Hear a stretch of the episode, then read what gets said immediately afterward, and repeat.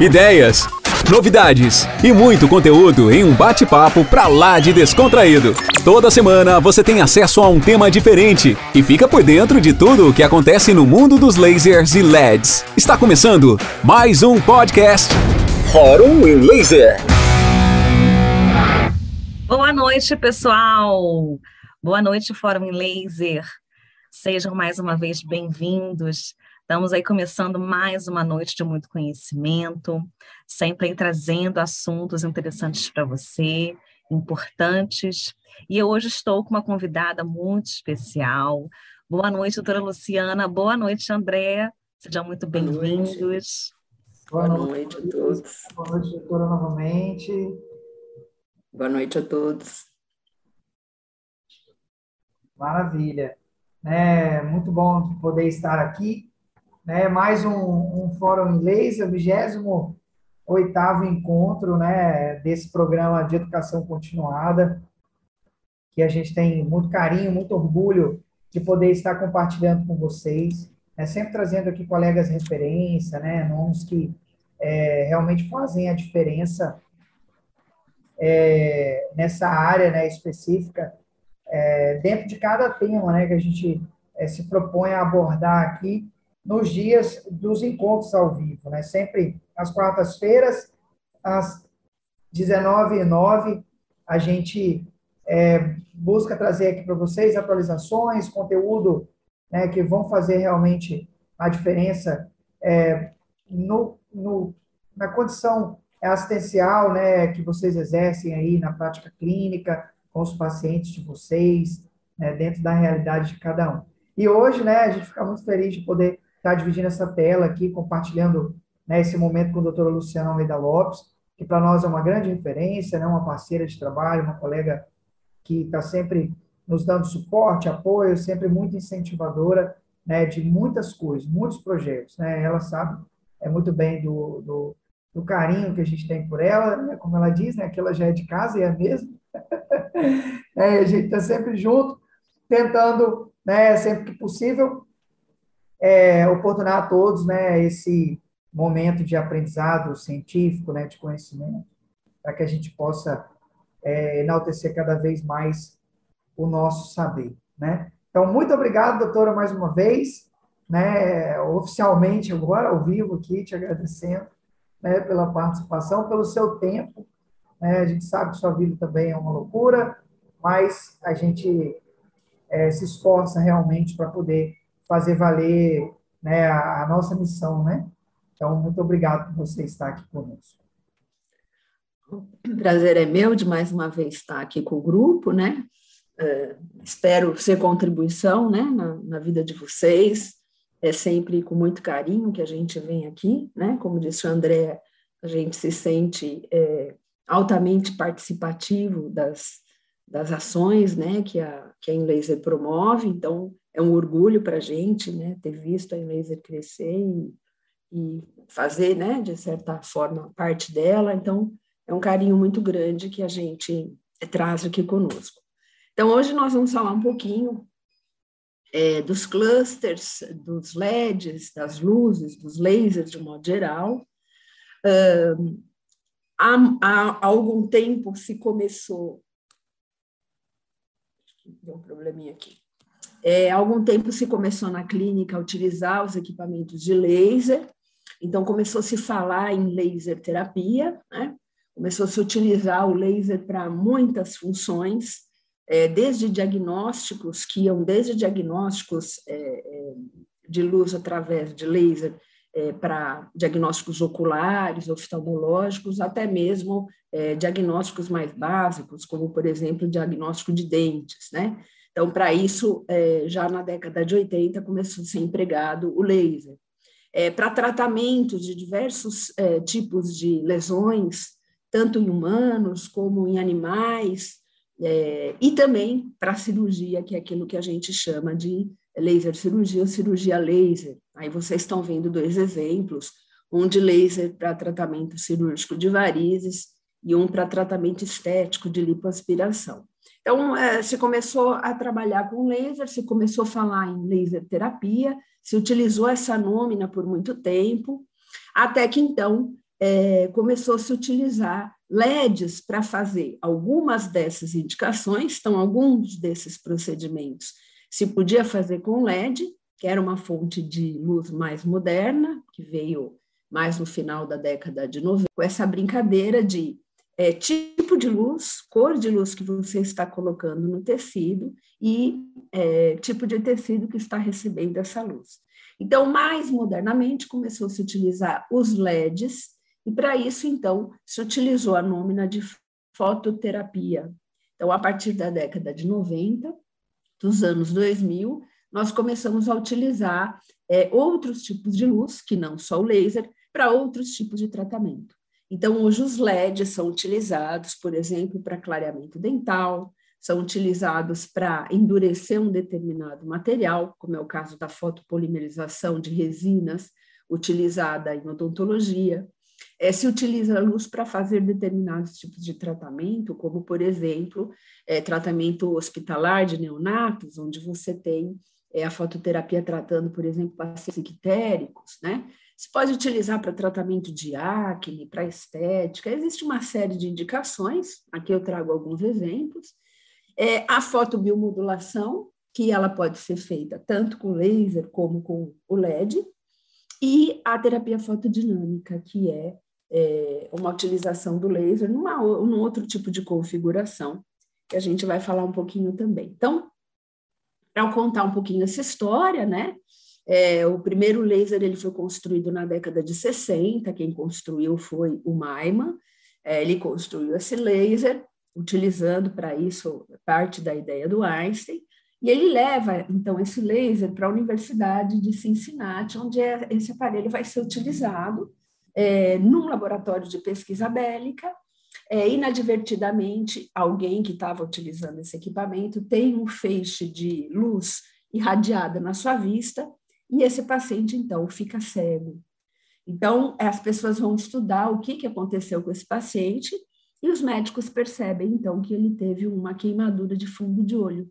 E aí os médicos perceberam que aquilo, esse tipo de, de luz, que era o laser, poderia ser utilizado de uma maneira é, benéfica dentro da medicina. E aí se começa uma série de estudos. Os primeiros estudos tiveram lugar na Hungria, com o professor é, Mester, que foi um é, vascular que trabalhava com laser cirúrgico e percebia a qualidade dos pós-operatórios dos seus pacientes é, muito alteradas, né, muito otimizadas, muito melhoradas, quando se utilizava para isso é, o laser como ferramenta cirúrgica. Então, ele começa a trabalhar, começa a estudar esse laser e começa a perceber que o laser cirúrgico ele tinha algumas características interessantes. Então, o laser cirúrgico, quando ele é depositado no tecido, ele tem, em geral, os lasers térmicos, eles têm um perfil de emissão que a gente chama de gaussiano. Ele parece um sininho. Então, é como se você jogasse uma pedra no rio, essa pedra entrou, e aí você tem zonas de é, maior aporte de energia, menor, menor, menor, essa energia vai se dissipando até que ela some.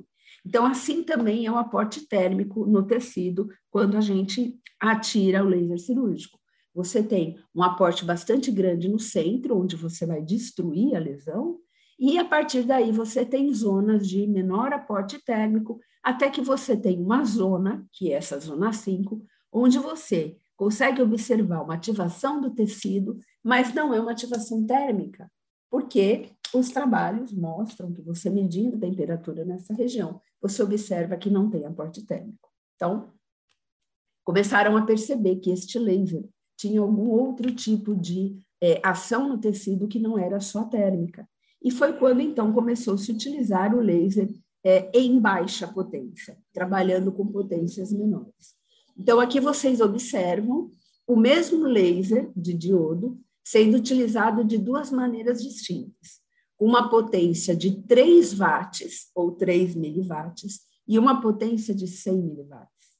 Então, aqui você faz, você é capaz, com essa potência, de fazer uma lesão no tecido do lado esquerdo, enquanto que do lado direito você só utiliza esse laser para fazer uma estimulação, que a gente vai ver que tipo de estimulação é essa.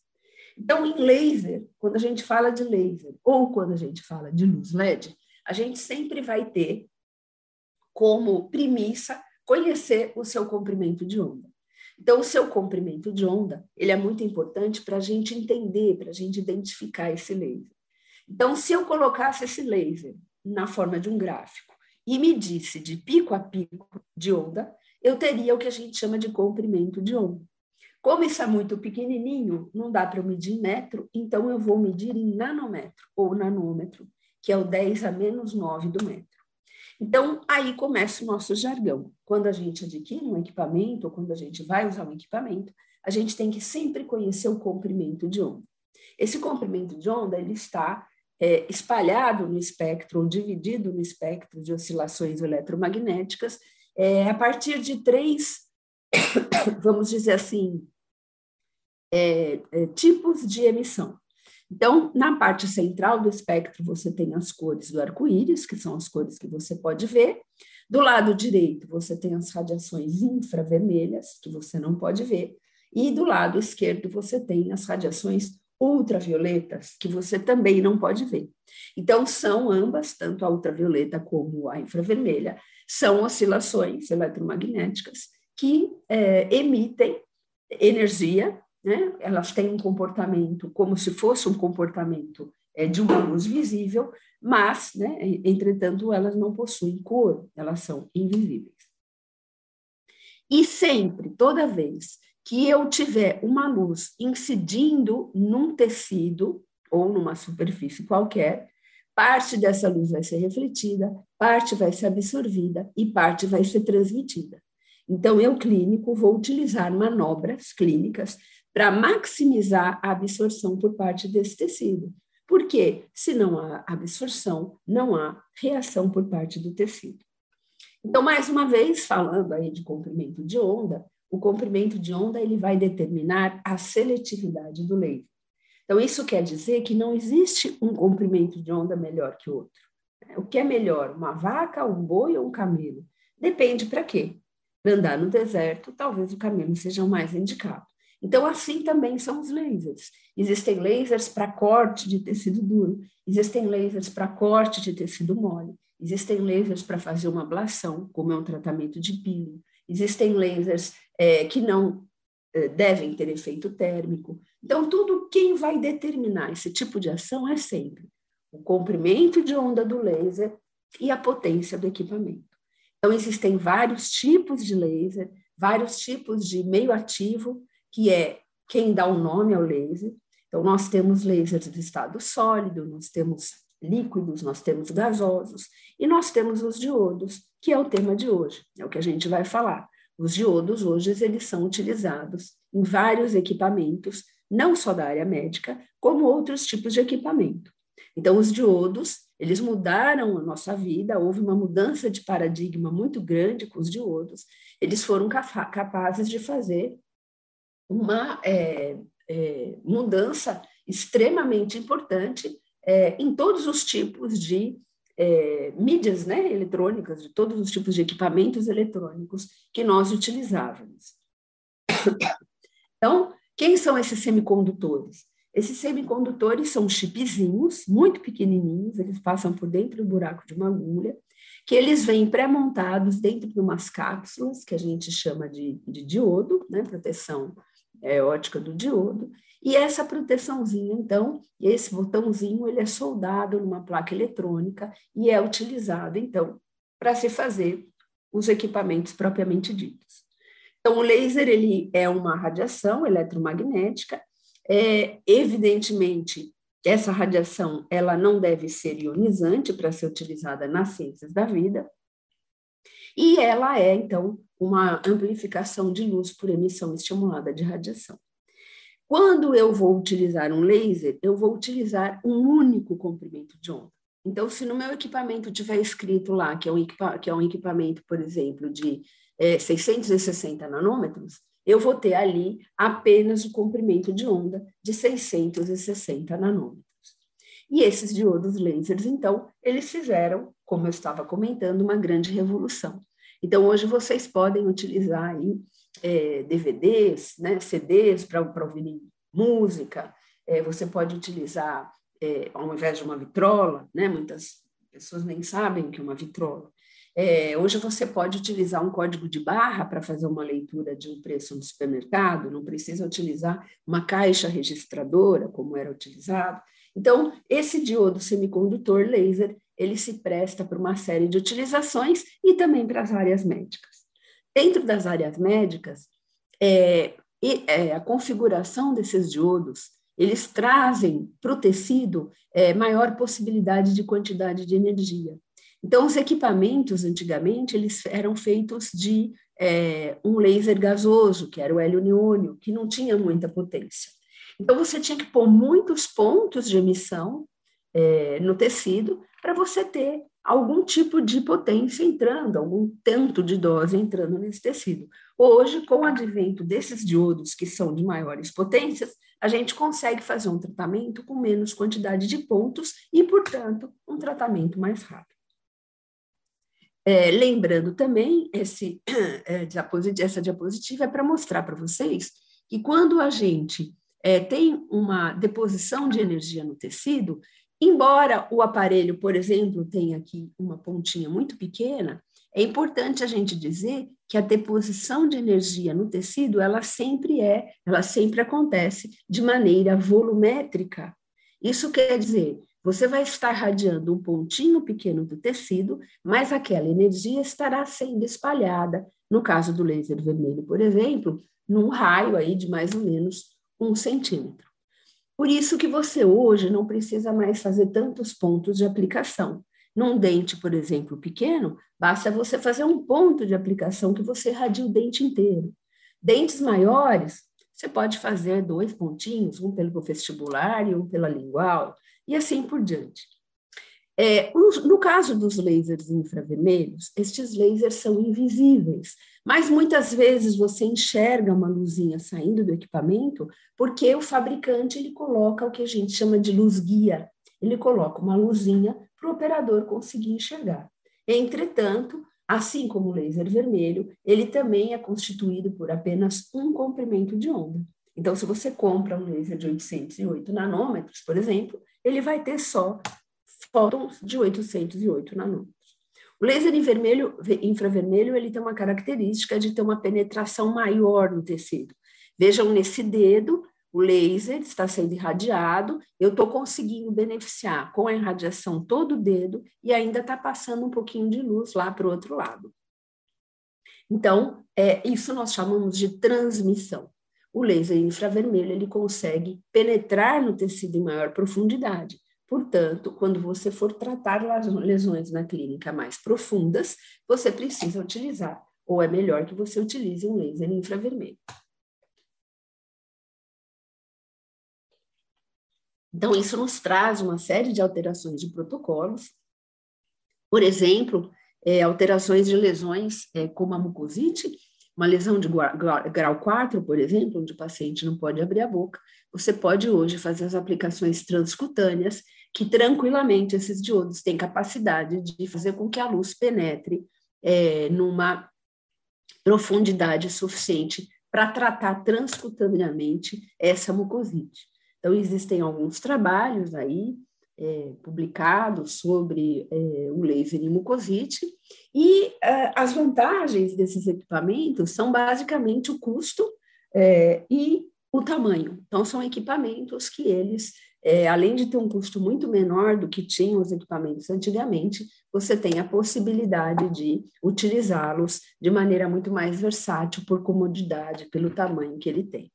Além disso, nós temos os diodos LEDs. Os diodos LEDs, eles são diodos que são é, que emitem um outro tipo de luz, que é a luz comum, e nesses diodos, então, é, você tem é, uma série de possibilidades de tratamento é um dispositivo mais barato que foi descoberto na década de 60 e uh, a diferença do laser é que quando você adquire um equipamento de LED, você está adquirindo um rango que nós chamamos, um comprimento, uma faixa estreita de emissão.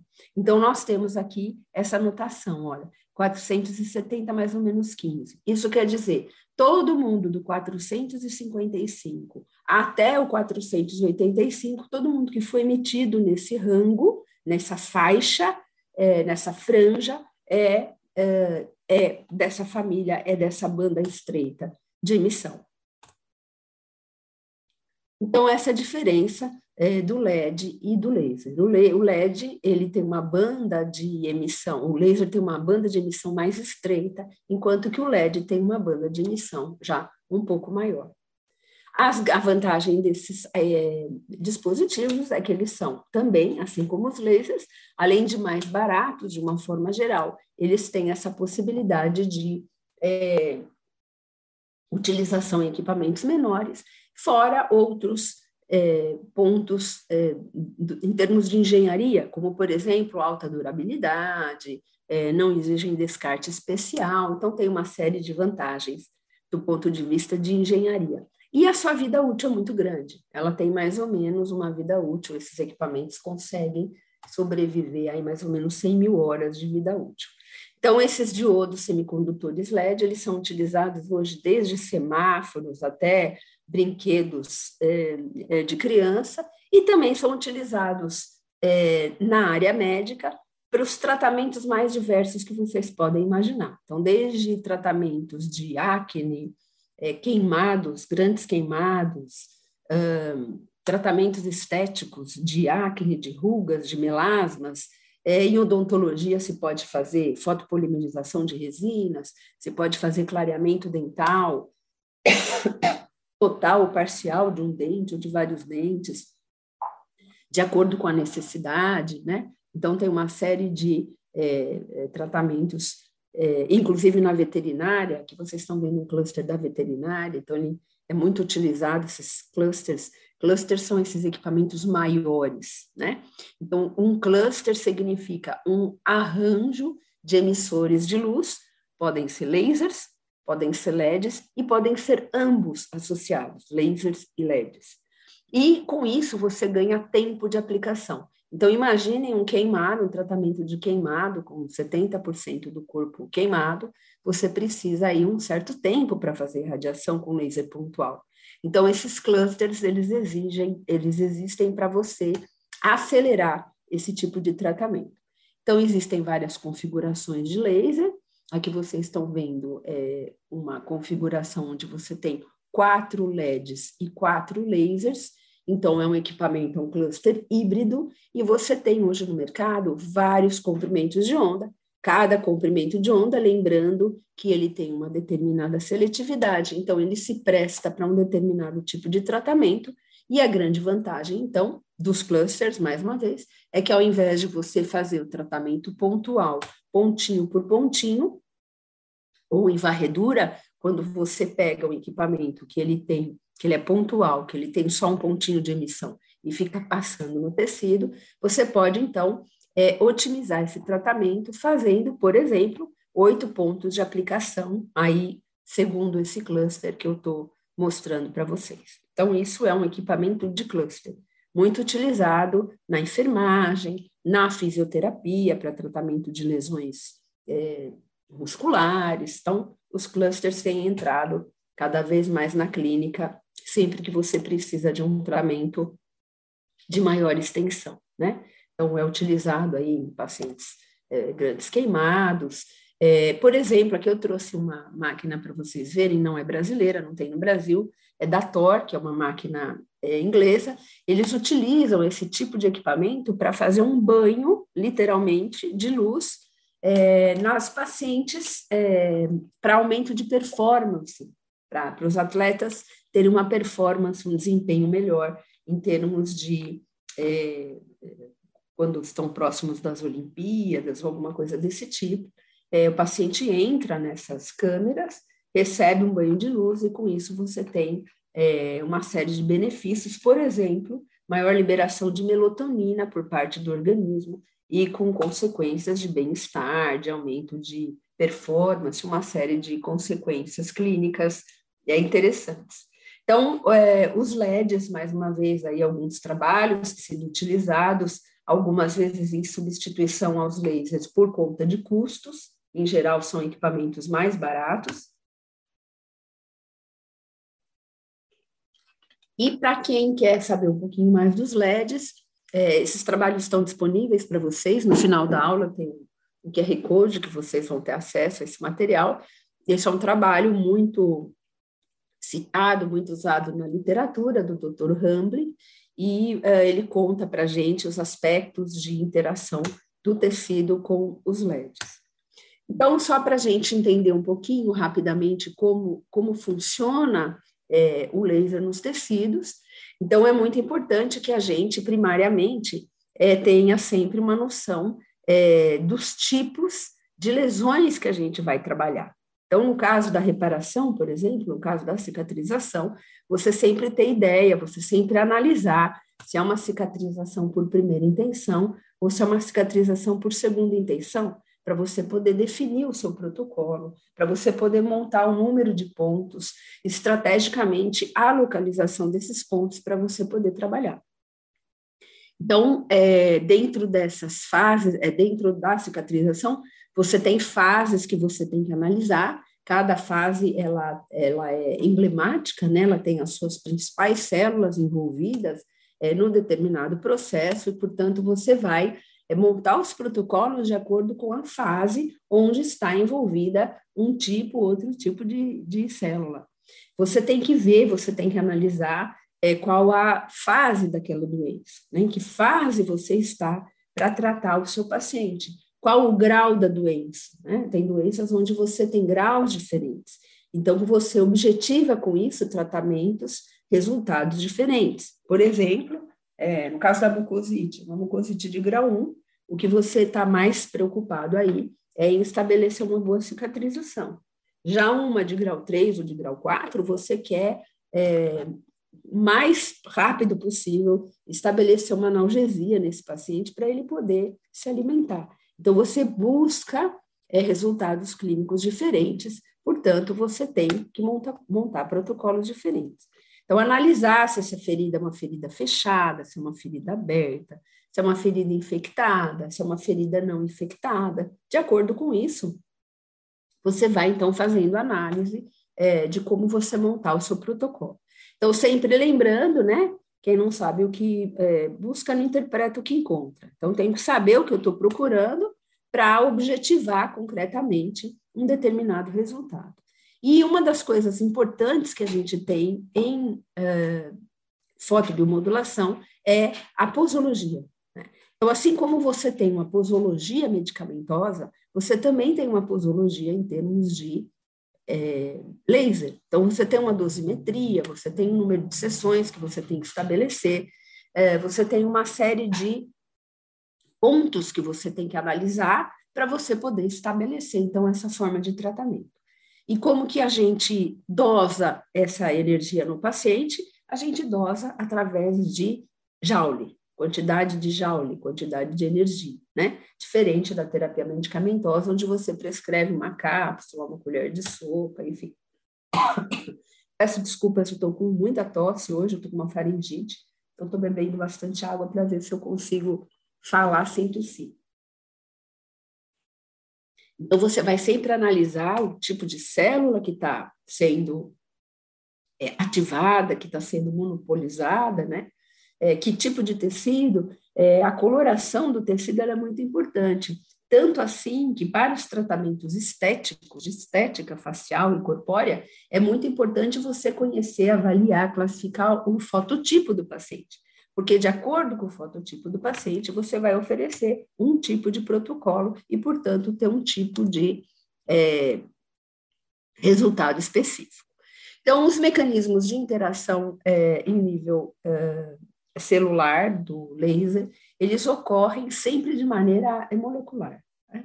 Então, é uma ação celular, você deposita energia do laser no tecido, é, essa energia ela sai do aparelho na, na forma de fótons. Então, fótons, que são pacotinhos de energia altamente concentrados sem matéria, se depositam no tecido e eles sofrem, então, é, fisicamente o fenômeno de espalhamento, absorção, reflexão. Então, tudo isso ao mesmo tempo. E aquelas partículas, então, né, aquelas, aqueles fótons que conseguem são, se penetrarem eles vão ser absorvidos por cromóforos. Cromóforos são é, partes de moléculas, agromelados moleculares, pedaços de moléculas capazes de absorver um determinado comprimento de onda.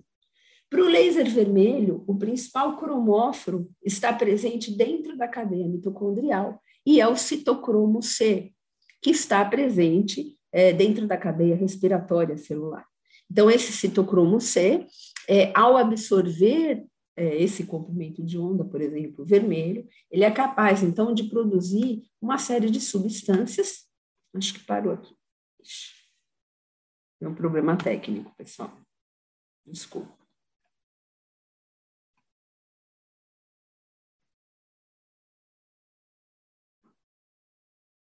Estávamos aqui. Então, uma vez o citocromo é, se absorvendo esse comprimento de onda, ele é capaz, então, de produzir, por exemplo, ATP mitocondrial, que vai ser utilizado é, em várias funções celulares. Ele é capaz de ativar óxido nítrico, que vai ser é um potente sinalizador celular, né? Ele é utilizado é, em várias funções celulares. E as espécies reativas de oxigênio, que são capazes de modular determinadas reações, que está presente, por exemplo, dentro da é, situação de inflamação. Então, é, são substâncias, são enzimas, são componentes que vão ser utilizados é, pelo organismo em nível sistêmico. Já o laser infravermelho, ele é, é mais utilizado em termos de ele é mais, mais absorvido em termos de membrana celular. Então, é, a membrana celular, ela é, recebe essa energia, e essa energia, então, é, vai indiretamente, ela vai para a mitocôndria e vai ativar, então, o retículo endoplasmático a produzir é, as, as enzimas, as substâncias que ele tem que produzir. Então, é um outro tipo de interação, mas no final você tem, no cômputo geral, você tem é, o mesmo tipo de ação. Né? Então, no caso do infravermelho, é, é você tem aí a ativação de membrana celular, você tem é, abertura desses canais iônicos, né, que funcionam como portas, é, onde então ele favorece a troca de determinadas substâncias que vão agir é, distantemente do local onde você irradiou o laser e, portanto, vão ter um efeito sistêmico importante. Então, resumidamente, o que o laser faz é aumento do ATP mitocondrial, aumento do cálcio intracelular, produção de óxido nítrico e produção de espécies reativas de oxigênio, essas alterações vão é, ativar uma série de reações é, celulares e, portanto, reações é, teciduais. Então, dentro da fisiologia do processo cicatricial ou da reparação, o laser ele vai agir de maneiras distintas segundo a fase que eu tenho de tratamento. Então, por exemplo, no caso da hemostasia, é, já no primeiro momento que você tem a destruição do tecido, você tem a liberação de plaquetas. Essas plaquetas possuem fatores de crescimento que podem ser ativados na presença de determinados comprimentos de onda. Então, você já pode estar utilizando o laser, é, ou a luz, ou a fotobiomodulação, para fazer tratamentos no pós-operatório imediato. Você pode utilizar, por exemplo, é, pós um debridamento de uma ferida, você pode estar utilizando após uma, uma cirurgia, após um acidente é, que o paciente sofreu. É, nós temos também é, uma outra fase da inflamação, que é a fase inflamatória, onde você vai ativar outros tipos de células, que são as células que a gente chama de células da defesa e células presentes na inflamação. Então, nesse momento, você vai ativar um outro tipo de é, portfólio de células. Esta é a melhor fase para ser radiado, é, para o paciente ser irradiado. Essa é uma fase que ele vai responder muito bem ao seu tratamento, que é a fase de inflamação. Então, aqui você vai ativar células bastante específicas, né, como os macrófagos, os leucócitos, é, e você vai, então, ser capaz de ativar a produção de prostanoides, que a gente chama, né? Então, esses prostanoides, eles são ativados é, eles são, é, eles utilizam como matéria-prima o ácido araquidônico, que é ativado pelo laser, e aí, segundo a via que este, é, é que este é, substrato é, tomar, a gente vai ter a produção, então, de um determinado de um determinado substrato. Então, você pode ter, eh, se ele tomar, por exemplo, a via respiratória, você pode ter a produção de lipoxinas e leucotrienos. Se você tiver ativação da é, via é, da pele, por exemplo, de uma ferida, você vai ter a liberação de prostaglandinas, prostaciclinas e tromboxanas. Então, o mais importante aqui é a gente falar para vocês que é, o organismo, para fazer toda essa manutenção de cascata de inflamação, você ativa é, duas determinadas substâncias que são as COX. Né? Então, a gente tem as COX, que são as ciclooxigenases, que vão converter o ácido araquidônico em prostanoides. Você tem a COX-1 e a COX-2. A COX-1 a gente chama de é, uma COX de é, fisiológica, ela participa dos processos fisiológicos. Então, mesmo quando não há uma inflamação patológica, é, existem inflamações no nosso organismo crônicas, como, por exemplo, uma inflamação é, quando a mulher menstrua, né, o útero, útero fica inflamado, é, quando você produz muco, teu estômago, na produção do muco, é, ele gera uma inflamação, mas são inflamações que a gente chama de é, fisiológicas e é, fazem parte do processo constitutivo do organismo. Já a COX-2 ela é induzida, então ela vai acontecer sempre que houver uma demanda do organismo é, e ela é responsiva a essa inflamação, então, que é uma, é uma inflamação secundária, patológica. Então, a vantagem do laser é que ele consegue é, ativar, ele consegue é, fazer com que a COX-1 ela continua, continue ativa, mas, quando irradiado no processo de inflamação, você consegue inibir a COX-2. Então, você continua tendo processo de inflamação, só que um processo moderado, sem dor, um processo controlado, porque a inflamação ela precisa existir para haver reparação, só que no caso uma inflamação onde você vai ter muito menos edema, muito menos dor, muito menos é, efeito colateral dessa inflamação. Então, existem vários trabalhos mostrando que tanto o laser vermelho como o laser infravermelho são anti-inflamatórios. Tá? Então, tanto o laser vermelho como o laser infravermelho podem, ser, fun podem funcionar como anti-inflamatórios. Qual que é a diferença? A diferença é a questão da penetração. Então, para inflamações superficiais, basta você usar o vermelho. Mas se você for tratar uma inflamação ubicada mais na intimidade do tecido, você precisa usar um laser infravermelho, porque ele vai penetrar mais. E aí você tem a função analgésica. Qual que é a função analgésica? Por que, que acontece a função analgésica? Basicamente por três vias. A primeira é que você diminui o acúmulo de prostaglandina local. Portanto, você tem diminuição da produção de PGI2 e PGE IPGE2, e são substâncias que estimulam a nossa nocecepção, né? são substâncias que induzem a dor. Então, uma vez que você inibe a produção dessas substâncias, você tem uma diminuição do acúmulo delas numa determinada área e, portanto, você tem um efeito de menos dor, um efeito analgésico. Você tem também a repolarização de membrana. Quando você tem dor, você tem uma membrana alterada em termos de cargas. E o laser, por ser uma onda eletromagnética, ele consegue fazer, então, essa repolarização. E quando você usa já em algum número de sessões, quando você usa potências, é, energias um pouco maiores, você consegue, então, a produção de, é, ou a liberação de endorfina. Então, você consegue aí, analgesia por uma terceira via. Então, tem vários trabalhos é, que a gente apresenta o efeito analgésico do laser, é, você pode é, utilizar, por exemplo, também na fase inflamatória, para induzir a produção de determinados fatores de crescimento, que não são inflamatórios, mas vão ajudar nessa solução da inflamação de maneira indireta. E, portanto, o laser ele não é tido hoje em dia como um anti-inflamatório, ele é tido como um modulador da inflamação, porque ele não inibe a inflamação, senão que ele pro promove um efeito modulador. É, no caso do fibroblasto, na fase proliferativa ou fibroblástica, é, o laser ele é capaz, ou a luz é capaz de ativar a angiogênese do tecido. Então, essa angiogênese é ativada graças à liberação de óxido nítrico é, que o laser, que a luz é capaz de fazer.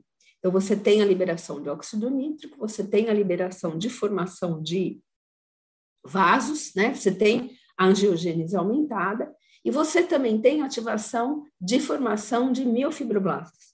Então, os miofibroblastos, eles servem para aparecer na ferida, fazer a contração da ferida e depois eles vão embora.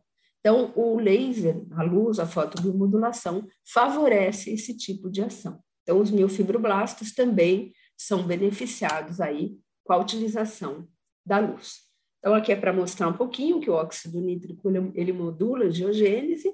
Então, é, baixas doses de óxido nítrico são capazes de ativar a geogênese, mas olha aqui que interessante.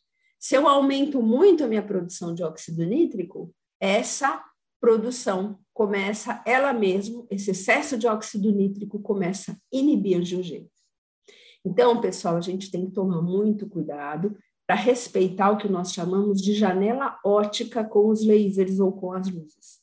Você não pode pôr doses nem muito baixas, que não funcionam, nem muito altas, que podem causar inibição. Então, a gente chama isso de janela ótica. É uma é, quantidade de energia que você vai utilizar né, dentro de um gráfico e se você utilizar muito pouco, não funciona, mas se você utilizar muito, também não funciona. Certo?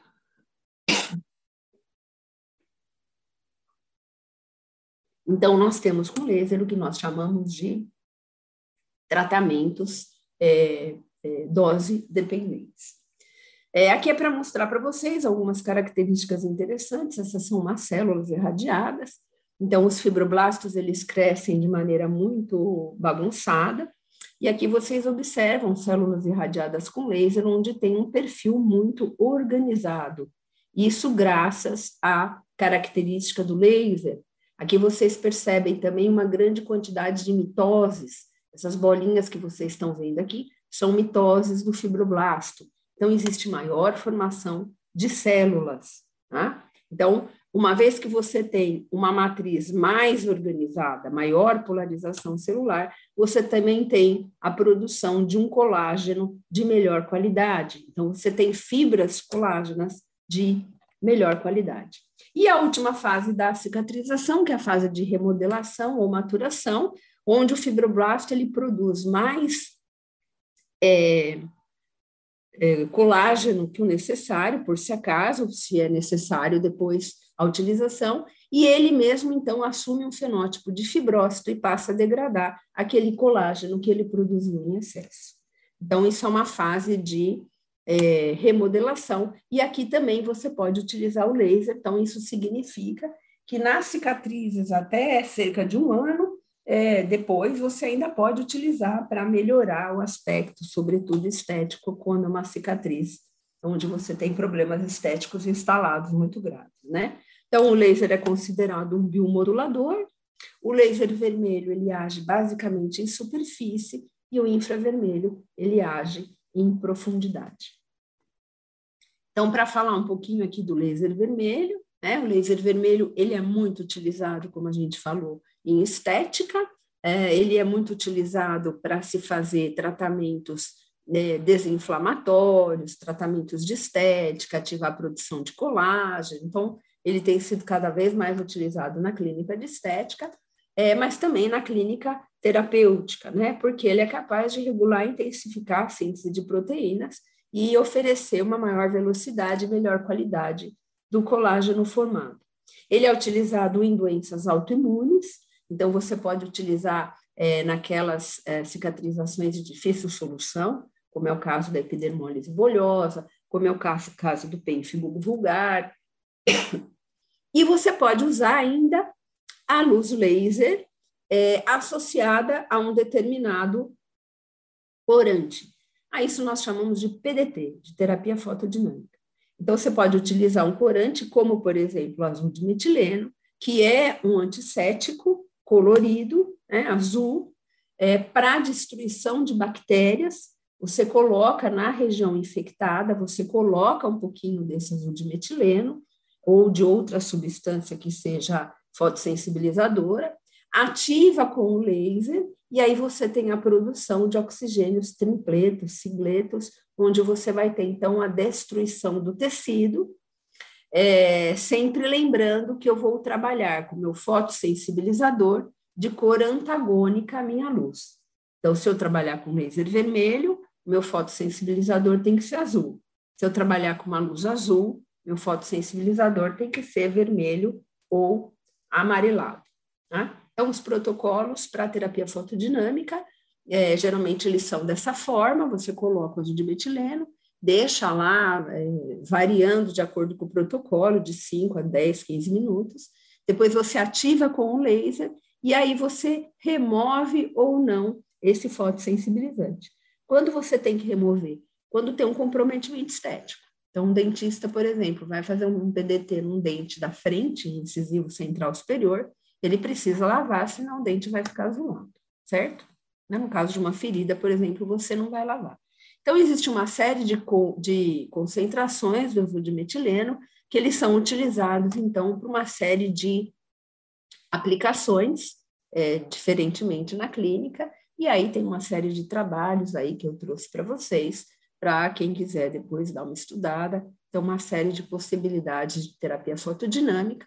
Então, lembrando que você vai colocar aí com algodãozinho, com uma gaze, deixar um pouquinho lá, né? O dentista vai colocar com uma seringa, cada um vai colocar na clínica da maneira que for mais adequada, e aí você vai fazer a ativação com a luz dessas é, substâncias. É, aqui é um caso, de uma ferida crônica, de um paciente que teve uma, é, uma lesão na poplítea, teve que remover. Essa é uma paciente queimada, onde foi feito todo o tratamento associando laser a PDT, e inclusive foi utilizado a luz azul, é, que eu já vou explicar um pouquinho. Então, a, a, a PDT ela é muito utilizada, é, por exemplo, na parte de podologia, para o tratamento de onicomicoses, e é, para terminar essa parte é, do laser, é, eu vou passar rapidamente aqui as possibilidades do laser infravermelho. Então, o laser infravermelho, ele pode ser usado também na clínica de estética, é, para ativar a musculatura, para aumentar a contração de musculatura, deixar a qualidade da pele melhor. Pode ser utilizada no reparo muscular, pode ser utilizada é, tanto na parte de lesões como também na, de lesões de atleta, como, por exemplo, em lesões de geriatria, né, em lesões é, mais importantes, é, pode ser utilizado para aumento do tônus muscular para estética, como a gente está vendo esses trabalhos aí de elevação de, é, de, de, de, musculatura, né, que aí parece que levantou a pele. Você pode ser utilizar, pode utilizar em associação com fármacos para você ter um aumento da absorção de ativos, é, ele aumenta essa absorção de ativos. Então, mais uma vez, aí na estética, na medicina reparativa, na ortopedia, eles são muito utilizados em conjunto com determinadas medicações para aumento da performance de atletas, não só de atletas, mas, por exemplo, aumento da performance de voz, onde você utiliza, por exemplo, para melhorar é, a tonicidade é, da musculatura de pacientes que são cantores, né? No reparo tendíneo, e é, podem ser utilizados também é, em outros tipos de aplicações. A única coisa que a gente, então, contraindica é a utilização é, do laser quando o paciente tem uma baixa imunidade muito grande e tem um microorganismo muito ativo, tá? Então, aqui eu vou só dar uma adiantadinha aqui. Essa parte eu não vou falar, vou falar em outra oportunidade. E aqui, então, a gente vai falar um pouquinho da luz azul. A luz azul, ela tem sido utilizada, é, é um LED, não é um laser, né? Uma luz azul. Ela tem sido utilizada por um poder que ela tem caractericida é, é, anti, é, é, antimicrobiano, né? é a luz pura, a luz azul pura, agora sem a utilização de nenhum tipo de fotossensibilizante, e ele consegue é, romper determinadas bactérias. É, aqui eu trouxe alguns exemplos para vocês, né? Pseudomonas, Acitenobacter, Cândida, Escherichia coli. Então, ele é capaz de é, destruir alguns micro-organismos, por isso ele é utilizado, por exemplo, muito em é, tratamento de acne contaminado. E esse efeito antimicrobiano, ele se dá graças à quantidade de porfirina presente dentro desses micro-organismos. Então, esses micro-organismos, eles absorvem determinadas concentrações de, é, é de luz essa luz é absorvida por essa porfirina presente dentro da célula, existe então a liberação, a formação de espécies reativas de oxigênio, existe a destruição celular. Então a gente consegue esse efeito, e aí você consegue a melhora da cicatrização do tecido, você consegue é, é, combater alguns tipos de infecções, infecções menores, e você também consegue um aumento da hidratação da pele através da desmontagem da molécula de peróxido de hidrogênio que está presente nas peles ressecadas. Então, as peles ressecadas, antigas, né, envelhecidas, têm esse tipo de é, produto formado, que é o peróxido de hidrogênio. Ao depositar luz azul, você consegue, então, a formação de água e de é, oxigênio. Ah, então, aqui tem alguns casos clínicos para vocês é, dar uma acompanhada de como se utiliza. E a luz azul também tem um efeito blanqueador, né, o clareador, o, o é, de clareamento, onde você então é, pode utilizar. Como parâmetros de radiação, aí a gente tem é, que respeitar essa janela terapêutica que já nós comentamos, e você tem que trabalhar os seus parâmetros ajustáveis, que são o comprimento de onda, a potência, a fluência, a energia e a quantidade de aplicações. Então, é, o comprimento de onda nós já falamos, você tem que conhecer previamente no seu equipamento, a potência também, né? E a potência, ela é importante porque é, quanto mais potente, menos tempo você precisa para depositar uma quantidade de energia. Só que também você não pode ter potências muito altas, porque senão você começa a ter aquecimento no tecido, tá? Então, para finalizar,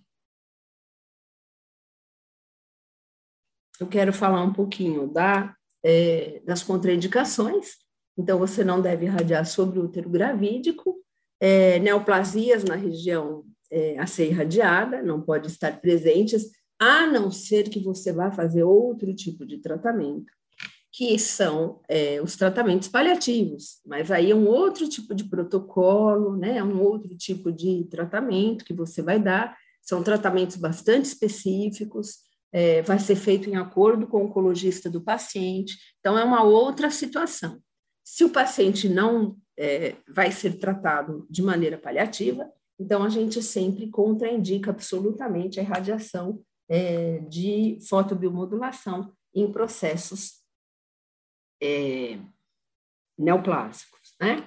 Então, lesões clínicas sem diagnóstico, porque você não sabe se você está irradiando um tumor, e sobre a pele de pacientes que fazem uso de substâncias tóxicas. Então, aqui tem o link da aula com o material que vocês podem é, recorrer, né? Podem utilizar. É, qualquer dúvida vocês podem mandar para nós, para o site do Nupem, né? E que a gente vai fazer essa, esse envio de material, de solicitação. A gente está à disposição de vocês. Bom, Larissa, basicamente era isso que eu tinha para falar. Ótimo, Ótimo.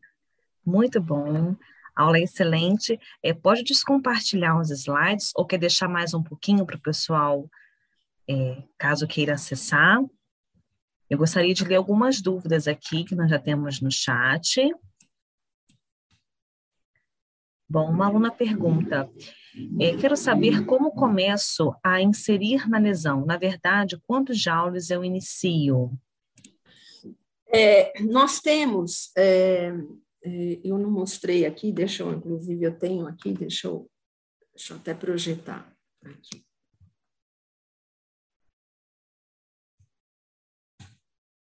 Está compartido? Sim. Show. Agora saiu. É, agora saiu.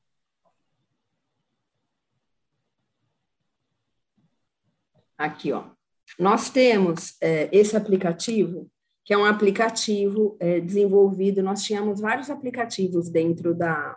O Nupen tinha desenvolvido vários aplicativos. Então, a pedido da DMC, nós juntamos todos os aplicativos em um só.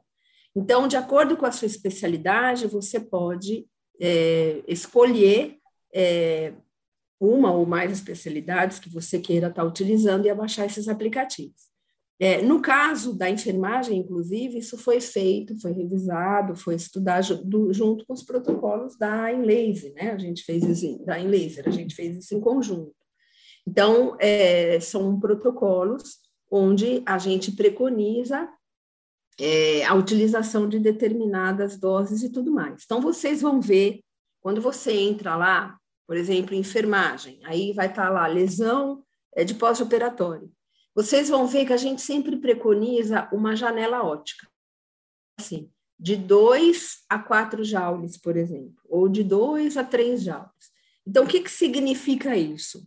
Se for um paciente mais claro, uma pele mais fininha, um paciente de geriatria, um paciente mais, mais magrinho, então você vai estar utilizando doses menores. Se for um paciente maior, é, mais obeso, com bastante tecido adiposo, com uma pele mais escura, você vai estar utilizando a potência mais alta. Mas o que, que a gente aconselha? Ser começar da dose mínima, porque às vezes até um paciente maior, ele não tem necessidade de uma dose grande. Né? Então, começa sempre pela dose menor preconizada. Se está de 1 a 4, começa com 1. Você vai fazer a aplicação, o laser funciona, ele não está mais na fase experimental. Então, você aplicou no teu paciente uma, duas sessões, você viu que você não teve resultado, aí você reavalia o teu, o teu protocolo e provavelmente você deve estar dando dose mais baixa, né? Isso para quem está iniciando. Depois você já sabe naturalmente, o paciente chega, você já faz uma, uma avaliação completa do paciente, da lesão, da idade, do, da condição sistêmica, e aí você já de olho, você já sabe mais ou menos o que fazer. Para quem está começando, começa sempre da dose menor que você vai trabalhar com segurança para você, segurança para o seu paciente e vai ter menos medo de errar. Eu falo que o laser ele é que nem o mar. Você tem, tem que ter respeito, mas não pode ter medo.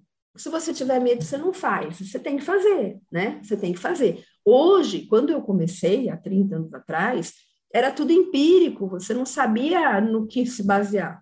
Então, você ia pondo no olho. Hoje não, hoje tem muitos trabalhos de qualidade, tem muitos trabalhos específicos. Então, esses protocolos, eles são baseados em trabalhos bons, trabalhos bem feitos, onde é, se avaliou né, essas janelas óticas, esses materiais. Então, vocês podem trabalhar tranquilamente, esses aplicativos, eles são um guia, eles não têm tudo, né? Não vai ter todos os tipos de feridas do universo, por exemplo. Mas tem as principais. E as que não tiver, você vai, pode trabalhar com, com correlação, né? Ah, essa ferida, esse tipo de ferida não tem, mas tem essa outra que é parecida. Então, eu faço essa correlação. E vai colocando as doses menores. Aí você trabalha com segurança até você confiar na técnica, naquilo que você está fazendo. Vamos ver mais aqui alguma dúvida. O pessoal gostou muito da aula, estão elogiando aqui. Aula maravilhosa. Bom, a Ana Catarina pergunta: alguma indicação para epicondilite? Ah, é feito, é muito feito. Dentro da parte de fisioterapia, é, tem muitas indicações, tem trabalhos específicos, né? Se você quiser, inclusive, esses trabalhos a gente manda. É só escrever para o Nupem, www.nupem.com.br, escreve lá, solicita. Fala, olha, eu sou uma aluna do InLaser, eu queria trabalho sobre epicondilite. E a gente é, envia, é utilizado, tem inclusive no próprio protocolo, no aplicativo. Mas tem trabalhos, é utilizado sim com bons resultados, né? Porque o laser ele tem esse efeito modulador da inflamação importante, então ele é muito utilizado em doenças é, crônicas, né, doenças é, onde você é, precisa ter uma ativação é, constante dessa cascata de reação de analgesia, de inflamação. Então, é bastante utilizado, sim, é bastante indicado. Ótimo. Bom, não temos mais dúvidas aqui. Eu gostaria de fazer um comentário referente aos clusters. É, nós adquirimos na Laser e como que facilitou os nossos atendimentos, né? A nossa realmente pacientes com feridas grandes, né, extensas, e como que os clusters agilizam o nosso processo, né? agilizam o nosso tempo. Isso faz toda a diferença né? num dia cheio de atendimentos, onde você precisa dedicar realmente um tempo ali para fazer uma técnica de PDT. Então, realmente é maravilhoso. Eu gosto muito de utilizar, é, me ajudou muito em alguns casos de alguns pacientes e creio que ajude muito, muitos profissionais né, que lidam com pacientes com feridas grandes, extensas, né, é. né, lesão por pressão, né, úlceras venosas. Realmente faz toda a diferença tê-los.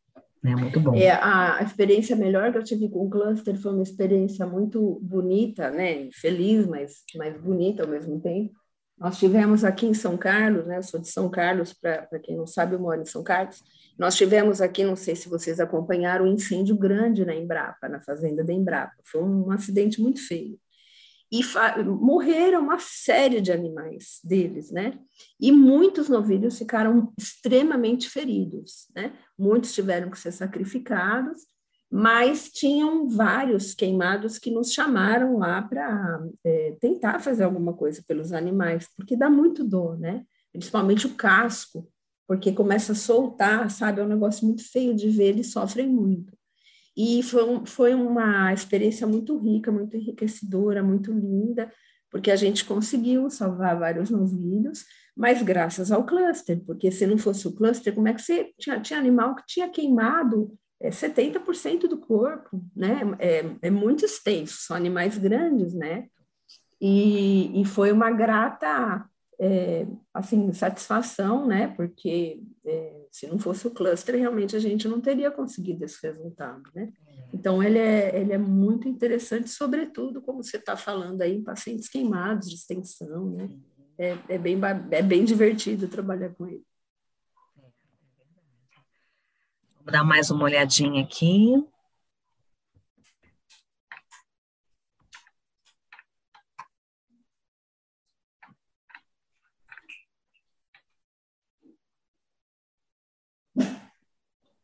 Simon acordou aqui.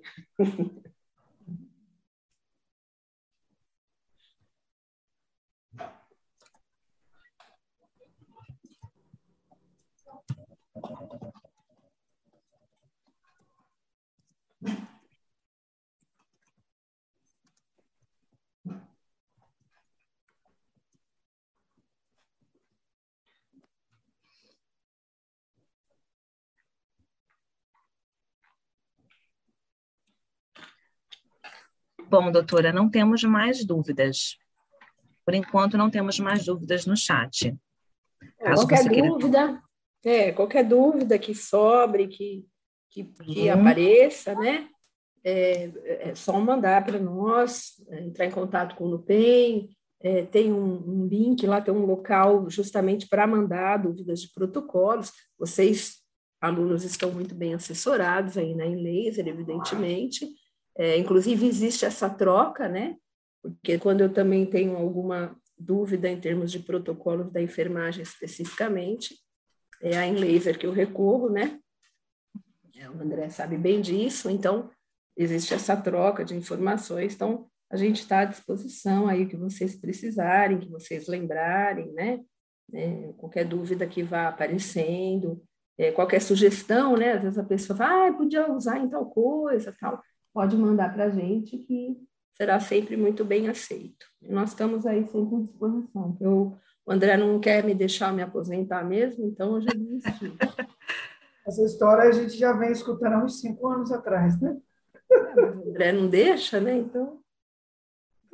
E vem mais coisa nova aí, se prepara. Em breve. É, nossa Senhora. Fazer uns, uns lasers estéticos aí para dar uma né, renovada. Eu já te falei, doutora, que a Inlaser aguça a sua juventude.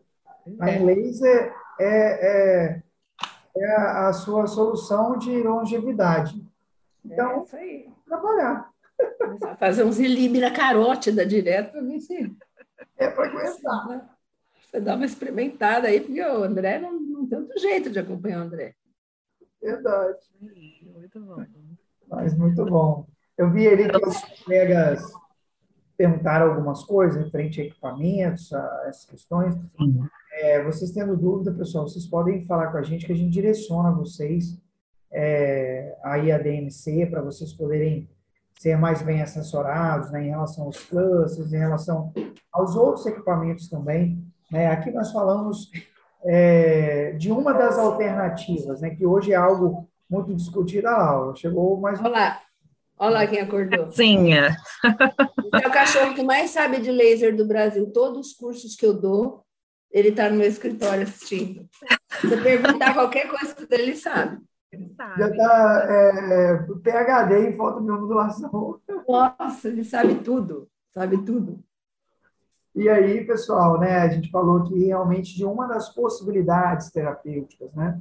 Nós falamos de um modelo de, é, de uso, né, que são os clusters, que hoje a gente já usa bastante, a gente tem tido bastante é, resultado positivo, né, no sentido de otimização de tempo, né, até mesmo é, de coisas que no passado para nós eram um pouco distantes, né? A mudança da potência dos equipamentos, que hoje são cinco vezes mais potentes do que equipamentos que a gente usava né, há dois anos atrás. Então, tudo isso veio realmente como uma somatória de benefícios e que tem trago cada vez mais é, a aproximação é, de alcance das nossas expectativas com essas terapias, né? Mas existem outros equipamentos também, né? é, tem o, o equipamento de laser, né, de um esporte só, é, e isso vai também da, da realidade assistencial de cada um, né? Então, vocês tendo dúvida é, em relação a isso, a gente tem discutido muito, nós estamos à disposição para poder orientar vocês a esses melhores caminhos, né? A, a que equipamento vocês podem adquirir de acordo com a realidade da rotina assistencial de vocês, então, mediante a isso, é, vocês podem contar aqui com a gente, que a gente vai estar direcionando a vocês, tá bom? Fora isso, é, mais uma vez eu agradeço aí a Larissa, né, a, a, a, a, minha participação, né? Eu tenho que agradecer a Larissa aqui, eu venho aqui só de eu, Hoje eu estou aqui de convidado, doutor, igual você, ó. Não, você está de bico, eu não estou, eu me, meu, me convidar, você está de bico. É. Em todos. Eu vou sair daqui já vou engatar em outro compromisso e é, fico muito feliz toda vez que eu consigo vir aqui, porque eu gosto muito. É, eu tenho muito prazer de poder estar aqui, né, escutando, falando.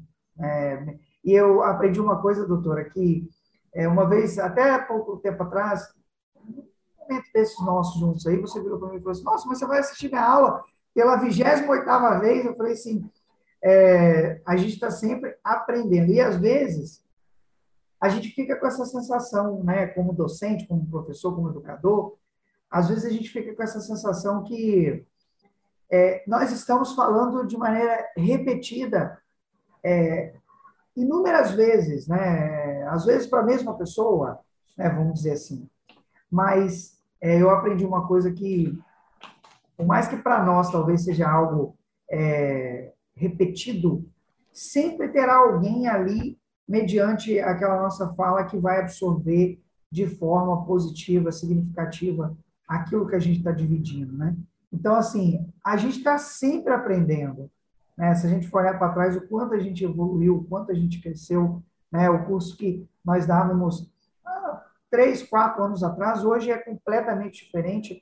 Cada ano que passa, a gente tem mais evidência, coisas novas.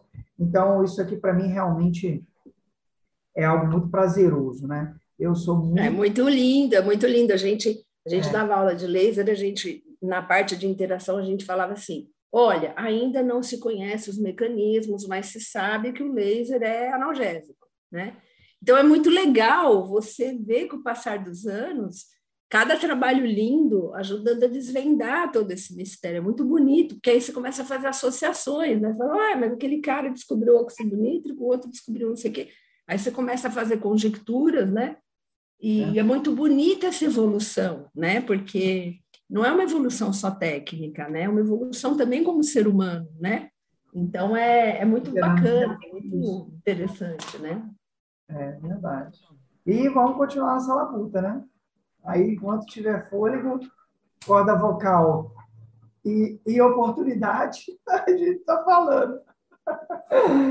Larissa, obrigado mesmo, doutora, obrigado mais uma vez é, por a gente poder estar junto aqui dividindo esse momento. Luciana, muito obrigada. Foi ótimo nosso encontro, muito bom, sempre a aula excelente. Os alunos gostaram muito, foi um enorme prazer. Terá aí outras oportunidades.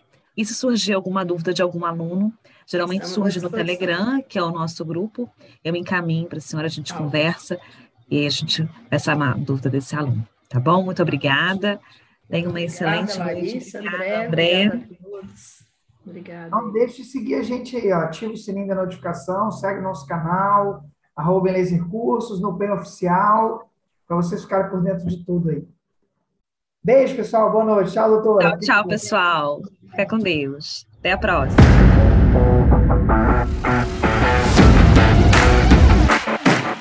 A InLaser apresentou mais um podcast Fórum InLaser. Um conteúdo exclusivo para você que é nosso aluno. Obrigado por nos ouvir. Até o próximo.